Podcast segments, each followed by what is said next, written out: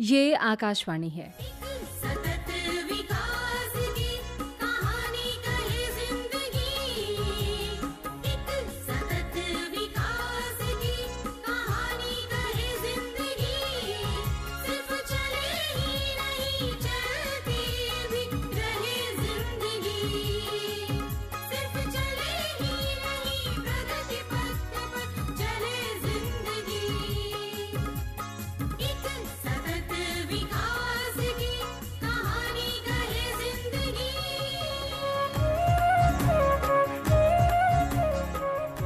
चलती रहे ज़िंदगी।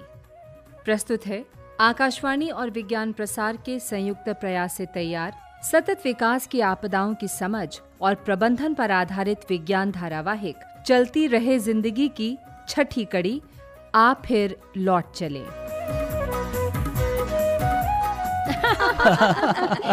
सोनाली, इस बार तू पूरे दो साल बाद न्यूयॉर्क से आई है। क्या तुझे अपने देश की और हमारी याद नहीं आती? कैसी बातें करती हो दीदी? कौन होगा जिसे अपना देश आने की जल्दी ना हो? लेकिन काम के चक्कर में समय कितनी जल्दी निकल जाता है पता ही नहीं चलता। मौसी जी मुझे तो लगा अमेरिका जैसे विकसित देश की चकाचौंध में आप जाकर हमें भूल ही गई हैं। मौसी सार्थक तो सभी को अपने जैसा फालतू समझता है। इसे ये भी नहीं पता कि मौसी के पास कितना काम होता है। मौसी विश्व के सबसे बड़े संगठन संयुक्त राष्ट्रीय संघ में काम करती हैं। और वो भी पर्यावरण जैसे महत्वपूर्ण विषय पर जिसको लेकर आज पूरे विश्व में चिंता बढ़ती जा रही है। बिल्कुल ठीक कहा मानसी बेटा तुमने। इतने बड़े संगठन में कई अहम जिम्मेदारियों के बीच समय कहाँ मिल पाता है? ये सब तो बहाने हैं ना आने के। अगर मौसी वाकई इतना काम करती हैं तो उन्हें यहीं रुककर दिल्ली के प्रदूषण को कम करने के उपाय करने होंगे। पूरे विश्व की वो बाद में सोचें। अरे बेटा यही तो हम गलती करते हैं। हमें सबके बारे में सोचना चाहिए ना कि केवल अपने बारे में। भाई हमारे यहाँ तो कहा भी गया है वसुधैव कुटुम्बकम यानी पूरा विश्व ही हमारा परिवार है। बिल्कुल ठीक कहा वसुधा। बच्चों मम्मी एकदम सही बात कह रही हैं। पापा लेकिन आप तो जानते ही हैं इस बार दीपावली के बाद दिल्ली का कितना बुरा हाल हुआ। इतना अधिक प्रदूषण तो यहाँ पहले कभी नहीं रहा। मानसी दिल्ली क्या? अब तो सभी जगह प्रदूषण बढ़ता जा रहा है। हम्म तब तो सोनाली कुछ तो ऐसा करना होगा ना जिससे ये समस्या और आगे ना बढ़े। भाई इसके लिए एक अकेला आदमी या एक अकेला देश चाहकर भी कुछ नहीं कर सकता। इसके लिए पूरे विश्व को एक साथ कदम से कदम मिलाकर काम करना होगा। हम्म। तभी तो मौसी से कह रहे हैं कि वो विश्व के सबसे बड़े संगठन में काम करती हैं। और उस संगठन की सलाह को सभी देश मानते भी हैं। सार्थक इस समस्या का समाधान किसी एक व्यक्ति या एक देश द्वारा नहीं होगा। समझे? इस समस्या के लिए सामूहिक प्रयास करने होंगे। हम सभी को अब टिकाऊ विकास यानी सस्टेनेबल डेवलपमेंट की ओर ध्यान देना होगा। ये क्या होता है? ये कुछ समझ में नहीं आया। सार्थक बेटा इसे सतत विकास धारणीय विकास और समावेशी विकास भी कहा जाता है। सतत विकास या धारणीय विकास से मतलब ऐसे विकास से है जिसमें हम प्रकृति और पर्यावरण को बिना नुकसान पहुँचाए विकास के पथ पर आगे बढ़ते रहें। हाँ और ऐसे समावेशी विकास की अवधारणा हमारे देश में प्राचीन काल से रही है। हाँ मम्मी पापा आप तो मुझे कंफ्यूज कर रहे हो। क्यों? मम्मी कह रही हैं भविष्य की बात तो पापा आप कह रहे हैं पुराने जमाने की बात। सार्थक तुम्हें तो मम्मा पापा की कोई बात समझ ही नहीं आती। तुम्हें तो मौसी ही समझा सकती है। मानसी तुम तो रहने ही दो। मुझे पता है तुमको बहुत कुछ समझ नहीं आता लेकिन मम्मा पापा की हाँ में हाँ मिलाती रहती हो। अरे अरे ये क्या? तुम दोनों को मौका मिला नहीं कि एक दूसरे की खिंचाई शुरू कर देते हो? वैसे सार्थक दीदी और जीजा जी दोनों ही सही बात कह रहे हैं। जब हम धारणीय विकास की बात करते हैं ना तो हमें अपने अतीत से सीख लेते हुए भविष्य की ओर कदम बढ़ाना चाहिए। मौसी जी आप तो दार्शनिकों जैसी बात कर रही हैं। मुझे तो कुछ समझ नहीं आ रहा। तुम्हें ये तो पता होगा कि आदि मानव कौन थे और वो कैसे रहते थे क्या खाते थे। हाँ आदि मानव जंगल में रहते थे और कंदमूल या शिकार करके अपना जीवन यापन करते थे। और फिर धीरे धीरे मानव ने खेती करना आरंभ किया। बिल्कुल। नदियों या जल स्रोतों के आसपास बसते हुए मानव ने सामाजिक जीवन जीना शुरू किया।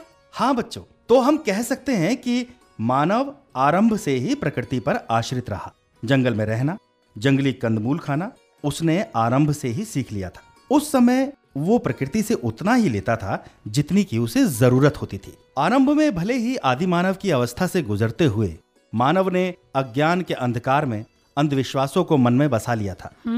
लेकिन उनकी प्रकृति के प्रति और उसके विभिन्न घटकों के प्रति समझ संरक्षणवादी वाली ही रही थी। हम्म। कई हज़ारों साल तक मानव जीवन को एक उपहार मानकर उसका जश्न मनाता रहा। और इस धरती को आदर देते हुए पूजता रहा। वो लोग मानते थे कि पृथ्वी केवल दोहन के लिए नहीं है, ये एक जीवित प्रणाली है। उनका इसके साथ स्नेह और मधुरता का संबंध था, जिसके कारण वो इस पर विश्वास करते हुए इसे पूछते थे। हाँ हमारे देश में सदियों से पृथ्वी, भूमि, गाँव, मानव के मन में चैतन्य रूप में बसते थे, जिससे नैतिकतावश मानव पृथ्वी को ईश्वर रूप में पूजते हुए उसके प्रति श्रद्धा रखता आया है। और फिर बच्चों धीरे धीरे समाज की संकल्पना अस्तित्व में आई। अब मानव ने खेती करके पूरे साल का अनाज रखना शुरू कर दिया। अनाज मसालों और कपड़ों आदि का व्यापार होने लगा। इस दौरान समाज ने स्वयं ऐसे अनेक नियम बनाए थे जो पर्यावरण और प्रकृति का संरक्षण करने वाले थे। मानव अन्य जीवों के साथ घुल मिलकर रहता था। सभी जीवों के प्रति दया का भाव रखता था। ऐसे संबंधों पर ही ऐसा माहौल या पारिस्थिति तंत्र का निर्माण होता है जिसमें प्राकृतिक संसाधनों का संरक्षण भी हो और पर्यावरण भी सुरक्षित रह सके। या हम कहें कि ऐसा माहौल धारणीय विकास में सहायक साबित होता है। बिल्कुल ठीक कहा तुमने सोनाली। प्राचीन सभ्यताओं में पृथ्वी के प्रति माँ जैसी श्रद्धा देखी गई है। उनमें त्योहार कर्मकांड गीत मिथकों के माध्यम से ऐसे अनेक उदाहरण देखे गए हैं जिनमें वो पृथ्वी के उपहारों का उत्सव मनाते हैं। इस प्रकार के अनेक उदाहरण हमें आदिवासी समाजों में आज भी देखने को मिलते हैं। अच्छा मौसी जी। और हाँ हमारे प्राचीन ग्रंथों में भी ऐसी बातों का उल्लेख मिलता है। बच्चों तुम्हें याद होगा एक बार मैंने तुम्हें शकुंतला और दुष्यंत की कहानी सुनाई थी। हाँ हाँ याद है पापा। उस कहानी में शकुंतला वन के जीवों को बहुत प्रेम करती थी। उसके आश्रम में अनेक हिरण और पक्षी भी थे। तो बेटा उस कहानी से हम समझ सकते हैं कि हमारे देश में जीव जंतुओं के प्रति सदियों से प्रेम रहा है। बिल्कुल। हाँ माँ अब तो जीवों की सुरक्षा के लिए अनेक गैर सरकारी संगठन जो विशेष तौर पर विभिन्न जीवों की सुरक्षा के लिए कार्य करते हैं। पर माँ प्राचीन काल में तो हर व्यक्ति बिना किसी संगठन के अपने जीवों की सुरक्षा करता था। हाँ मानसी तभी तो भारत के लोगों के लिए पर्यावरण संरक्षण कोई नई बात नहीं है। ऐतिहासिक रूप से प्रकृति और वन्य जीवों के संरक्षण के संस्कार यहाँ के व्यक्तियों में जीवन में घुले मिले रहे हैं, जिन्हें हम मिथकों लोक गीतों धर्मों, कलाओं और रीति रिवाजों में देख सकते हैं। बच्चों, करीबन 2000 साल पहले प्राचीन ग्रंथों में जीवन के आपसी संबंधों की अवधारणा मिलती है। भारतीय प्राचीन शास्त्रों में कहा गया है कि ब्रह्मांड का निर्माण प्रत्येक जीव के लाभ के लिए किया गया है। और जानते हो प्रत्येक जीव अपने जीवन का आनंद मनाते हुए इस पूरी व्यवस्था का हिस्सा बनते हुए अन्य जीवों के साथ मधुर संबंध स्थापित करे। कोई भी जीव दूसरे जीव के अधिकारों का अतिक्रमण न करे। बिल्कुल दीदी। सिंधु सभ्यता के काल की मिली पुरातत्व सामग्रियाँ भी वन्य जीवों के प्रति मानवीय रुचि का साक्ष्य प्रस्तुत करती हैं। इस कालखंड के दौरान मिली हाथी बैल गेंडे आदि की छवियाँ ना इस बात का स्पष्ट प्रमाण है कि मानव और अन्य जीवों का रिश्ता कैसा रहा होगा। अच्छा माँ। जीव जंतु ही नहीं बच्चों। हमारे देश की विभिन्न कलाओं में प्रकृति के विविध रूपों का जीवंत चित्रण उनके प्रति हमारी संवेदना को व्यक्त करता है। हाँ सोनाली ये बात तो बिल्कुल सही है। हमारे देश में संस्कृत के महान कवि कालिदास हुए हैं जिनकी एक रचना मेघदूत उसमें उन्होंने बादलों का एक दूत के रूप में सजीव चित्रण किया है। बच्चों इन्हीं के एक और ग्रंथ अभिज्ञान शाकुंतलम में ही शकुंतला और राजा दुष्यंत की कहानी है जिनके बेटे भरत के नाम पर हमारे देश का नाम भारत पड़ा। हाँ मम्मी ये कहानी पापा ने हमें सुनाई थी। बच्चों इतना ही नहीं हमारे देश के अनेक ग्रंथों जैसे पंचतंत्र एवं हितोपदेश आदि में हम मानव और अन्य जीवों के मध्य के संबंध को समझ सकते हैं।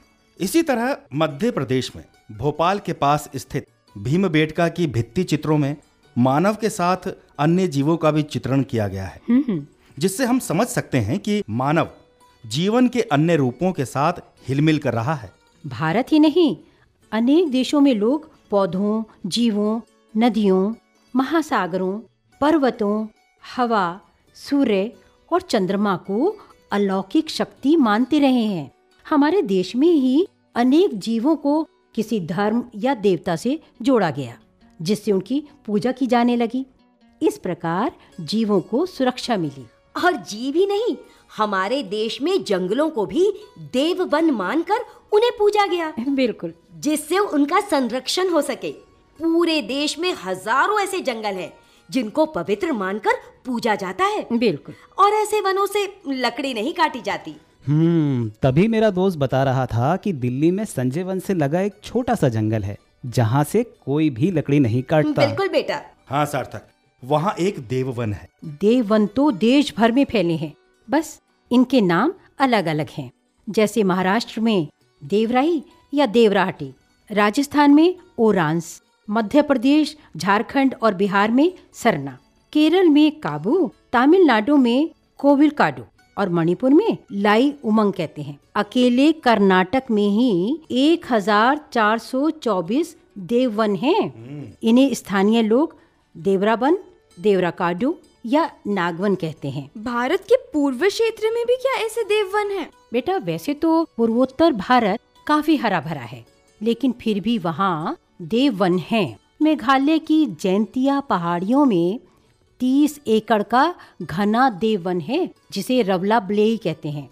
इस देववन में जूते पहनकर नहीं जा सकते। मौसी वहाँ तब तो नहीं जाना चाहिए। पता नहीं कोई कांटा चुप जाए। अरे नहीं यही सोचकर तो ऐसे नियम बनाए गए होंगे कि वहाँ कोई नहीं जाए। अच्छा। बिल्कुल ताकि वहाँ प्रकृति अपने विभिन्न रूपों में कायम रहे। देखो वहाँ सांप कीड़े मकोड़े सभी हैं। और हाँ दुर्लभ जातियों के पेड़ पौधे हैं। नाना प्रकार के रंग बिरंगे पक्षी हैं और सभी उस वन में सुरक्षित जी रहे हैं। अच्छा मौसी। वैसे हमारे देश में सदियों से समाज ये समझ गया था कि पृथ्वी पर सभी जीवों का अहम योगदान है। शासन ने भी ऐसे नियम बनाए थे जिससे प्रकृति को नुकसान ना हो। सम्राट अशोक का भी मानना था कि एक राजा का कर्तव्य है कि वो वन्य जीवों और वनों के वृक्षों की रक्षा करे। उसके ऐसे आदेश उसके शिलालेखों में मिले हैं। वनों के विनाश और जानवरों के विभिन्न प्रजातियों की हत्या पर रोक लगाने का ये एक ऐतिहासिक सबूत है जो शायद विश्व में अपनी तरह का पहला कानून हो। बच्चों ऐसा माना जाता है कि सम्राट अशोक को इस तरह की प्रेरणा प्राचीन भारत के महान अर्थशास्त्री चाणक्य के ग्रंथों से मिली थी। सैकड़ों वर्ष पहले चाणक्य ने अपने ग्रंथ अर्थशास्त्र में पर्यावरण संरक्षण संबंधी नियमों का उल्लेख किया था। उनके ग्रंथ में जंगल और वन्य जीवों के संरक्षण के बारे में विस्तार से चर्चा की गई है। शहर को प्रदूषित करने वालों के लिए दंड के प्रावधान की बात भी इसी ग्रंथ में है। और हाँ इसके अलावा प्रसिद्ध मराठा शासक छत्रपति शिवाजी ने भी जीवों और पेड़ों को नुकसान नहीं पहुँचाने का आदेश जारी किया था। हाँ। शिवाजी ने पानी और जंगलों के संरक्षण का आह्वान किया था। इन्हीं के समान मालवा की देवी अहिल्याबाई ने भी मार्ग के आसपास पेड़ लगाने पर ज़ोर दिया था ताकि एक स्थान से दूसरे स्थान पर जाने वाले यात्री उनके नीचे विश्राम कर सके। पापा गौतम बुद्ध ने भी तो प्राणियों के प्रति अहिंसा के भाव को प्रचारित किया। हाँ बेटा उन्होंने प्रकृति के प्रति भी अहिंसा का भाव रखा। और सभी को जंगल, पानी और मिट्टी का संरक्षण करने की सीख दी। इसी प्रकार जैन धर्म भी जीवों के प्रति सहिष्णुता को प्रेरित करता है। इसी प्रकार अन्य धर्म, सिख, पारसी, ईसाई एवं इस्लाम सभी पर्यावरण के संरक्षण को प्रेरित करते हैं। हम्म ज़्यादा पुरानी बात नहीं है। जब खेजड़ली गाँव के बिश्नोइयों ने बलिदान देकर पेड़ों को बचाया था ये समाज आज भी पेड़ों और हिरणों के संरक्षण के लिए प्रतिबद्ध है। मौसी जी पूरी बात बताइए ना ऐसा क्या हुआ जो इस समाज का नाम आज हमारी किताबों में भी है? बच्चों जब जोधपुर का किला बन रहा था ना तो चूने की भट्टी में लकड़ी जलाने की आवश्यकता पड़ी। राजा के हुक्म से सैनिक खेजड़ी के पेड़ काटने पहुँचे। तभी वहाँ कुछ ग्रामीण पहुँच गए जिनका नेतृत्व अमशा देवी कर रही थी। अमशा ने सैनिकों को कहा कि मैं अपने प्राण दूँगी, पर खेजड़ी नहीं कटने दूँगी। और उस समय सैकड़ों लोगों ने पेड़ों के लिए अपने को बलिदान कर दिया। और इसी तरह की कहानी चिपको आंदोलन की है, जिसमें गढ़वाल के टैणी गाँव की गौरा देवी और गाँव की महिलाओं ने मिलकर ठेकेदार के आदमियों को पेड़ नहीं काटने दिए थे। वो पेड़ों से लिपट गई थी। इसीलिए इस आंदोलन को चिपको आंदोलन कहा गया है। अच्छा पापा? हम्म सच। आज जो उत्तराखंड एवं पहाड़ी राज्यों में प्रकृति का अंधाधुंध दोहन हो रहा है ना तो उसे रोकने के लिए ऐसी ही संकल्प शक्ति की आवश्यकता है। अच्छा माँ। वैसे चंडी प्रसार भट्ट एवं सुंदरलाल बहुगुणा जैसे पर्यावरणविदों ने जल जंगल और हवा की स्वच्छता को लेकर व्यापक स्तर पर जनमानस को जागरूक किया। और हाँ आज भी अनेक लोग पर्यावरण संरक्षण के लिए प्रयासरत हैं। वैसे हमारे देश में जंगल, पानी और मिट्टी के संरक्षण संबंधी प्राचीन अवधारणाओं की उपयोगिता आधुनिक परिप्रेक्ष्य में और बढ़ जाती है। और जानते हो, हमारे देश के हर हिस्से में पानी को सहेजने की परंपरा रही है। तालाबों, कुओं, बावड़ियों, झरनों, पोखरों के द्वारा जल की बूंद बूंद को सहेजा जाता रहा है। नदियों को पवित्र मानकर उन्हें देवतुल्य पूजा गया सच में माँ? हाँ आस्था के साथ जल संरक्षण की भावना ही रही है कि देश के दक्षिणी भाग में रहने वाले नागरिक उत्तरी क्षेत्र की नदियों का पवित्र जल लेकर अपने अपने घरों में रखते हैं। भाई ये प्रतीक है जल की महत्ता का उसके संरक्षण का। एक बात और हमारे देश में तो अनाज के कण कण को व्यर्थ नहीं करने की परंपरा भी रही है। हमारे देश में एक ऋषि का नाम कणाद ऋषि इसलिए पड़ा क्योंकि वो फ़सल कटने के बाद खेत से अनाज के एक एक दानों को उठाकर अपना पेट भरते थे। इस प्रकार उनसे हम अनाज के प्रत्येक दाने का पूर्णतया उपयोग करना सीख सकते हैं। बिल्कुल। पापा ये बात तो सार्थक को समझना बहुत ज़रूरी है। ये अक्सर स्कूल में अपना टिफ़िन फिनिश नहीं करता। घर पर भी कभी कभी बहुत सारा खाना झूठा छोड़ देता है। तुम्हें तो मेरी हर वक्त शिकायत ही करनी होती है। सार्थक तुम अपनी आदतें सुधार लो जिससे किसी को तुम्हारी शिकायत करने का मौका ही ना मिले। वैसे ये बात तो सच है कि हम किसी को भी खाना फेंकना नहीं चाहिए। आज भी विश्व में लाखों ऐसे लोग होंगे जिन्हें भरपेट खाना नहीं मिलता है।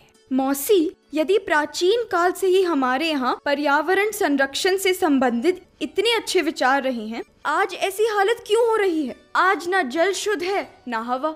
बेटी यही तो चिंतन का विषय है। उपभोक्तावाद की बढ़ती सोच के कारण हम अपनी प्राचीन प्रथाओं और संस्कारों को भुला बैठे हैं। हम केवल प्रकृति का दोहन कर रहे हैं और यही हालत पूरे विश्व की है।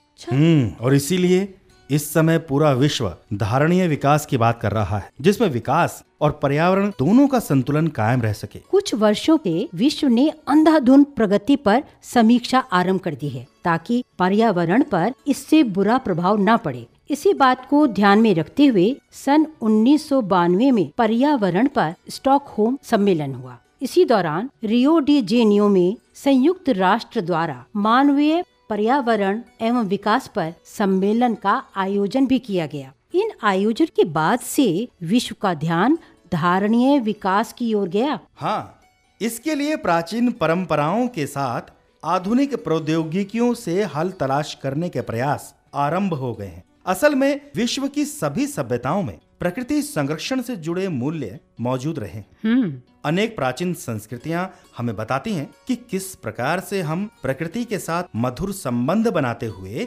जीवन गुजार सकते हैं। बिल्कुल। और सुनो ऐसे संबंधों पर ही ऐसा माहौल या परिस्थिति तंत्र का निर्माण होता है जिसमें प्राकृतिक संसाधनों का संरक्षण भी हो और पर्यावरण भी सुरक्षित रह सके।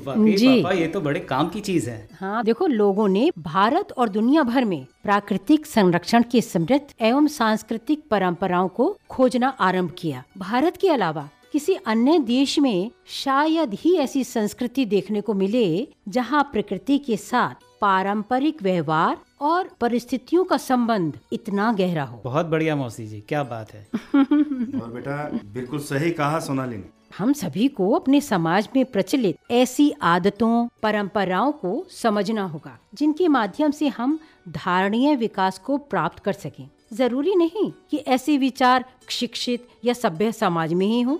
हमें ऐसे विचार आदिवासी क्षेत्रों दुनिया की चकाचौंध से दूर रहने वाले वन्य समाजों से भी मिल सकते हैं। जो भी हो हमें बस इस दुनिया को और बेहतर बनाना है। फिर चाहे हमें उसके लिए किसी से भी सीख लेना पड़े। तुमने बिल्कुल ठीक कहा सुना मौसी जी आपने तो बहुत अच्छी बात कही आज। और जानकारी की बात भी हमें बताई। चलो शुक्र है।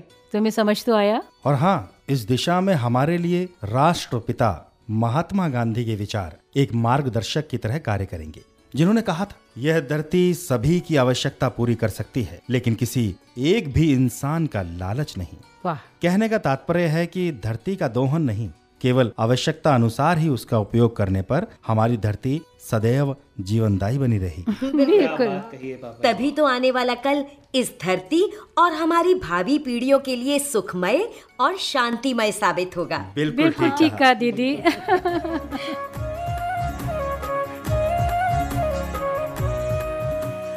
चलती रहे ज़िंदगी। अभी आप आकाशवाणी और विज्ञान प्रसार के संयुक्त प्रयास से तैयार, प्राकृतिक आपदाओं की समझ और प्रबंधन पर आधारित विज्ञान धारावाहिक, चलती रहे ज़िंदगी की छठी कड़ी, आप फिर लौट चलें, सुन रहे थे। आलेख, नवीन कुमार गुप्ता। समन्वय, दिलीप झा, डॉक्टर आर गोपी चंद्रन और डॉक्टर बी के त्यागी। निर्देशन, काजल सुरी। प्रस्तुति सहायक, नीरज बख्शी। भाग लेने वाले कलाकार थे श्रीकांत वर्मा, गीता वर्मा, जानवी नहाटा, शारदा गुप्ता और सलाम मोहम्मद। साथियों भी जाइए नहीं, अब समय है आपसे किए जाने वाले सवालों का। हम आपसे दो प्रश्न पूछेंगे, सही उत्तर भेजने वाले श्रोताओं को लकी ड्रॉ द्वारा निकाले गए परिणामों के आधार पर विज्ञान प्रसार द्वारा आकर्षक पुरस्कार दिए जाएँगे। हमारा आज का पहला प्रश्न है, देववन क्या है? और दूसरा प्रश्न है चिपको आंदोलन की शुरुआत कहाँ से हुई थी? हमारा पता नोट करें। विज्ञान धारावाहिक, चलती रहे ज़िंदगी, द्वारा केंद्र निदेशक, कमरा नंबर 615 नव प्रसारण भवन, आकाशवाणी, संसद मार्ग, नई दिल्ली, एक एक शून्य शून्य शून्य एक। आप अपने उत्तर ईमेल द्वारा भी भेज सकते हैं। हमारा ईमेल आईडी है radio at Vigyan Prasar dot G O V dot in श्रोताओं, हमें इंतज़ार रहेगा आपके पत्रों का। जवाबों के साथ अपना पूरा नाम, पता, आयु, व्यवसाय, यदि विज्ञान क्लब से जुड़े हैं तो कुल सदस्यों की संख्या लिखना ना भूलें। हाँ अगर आपके मन में कोई प्रश्न या जिज्ञासा हो तो वो भी ज़रूर लिख भेजिएगा। धारावाहिक चलती रहे ज़िंदगी की अगली कड़ी, इसी दिन और इसी समय लेकर अगले सप्ताह हम फिर हाजिर होंगे। नमस्कार, शुभकामनाएँ।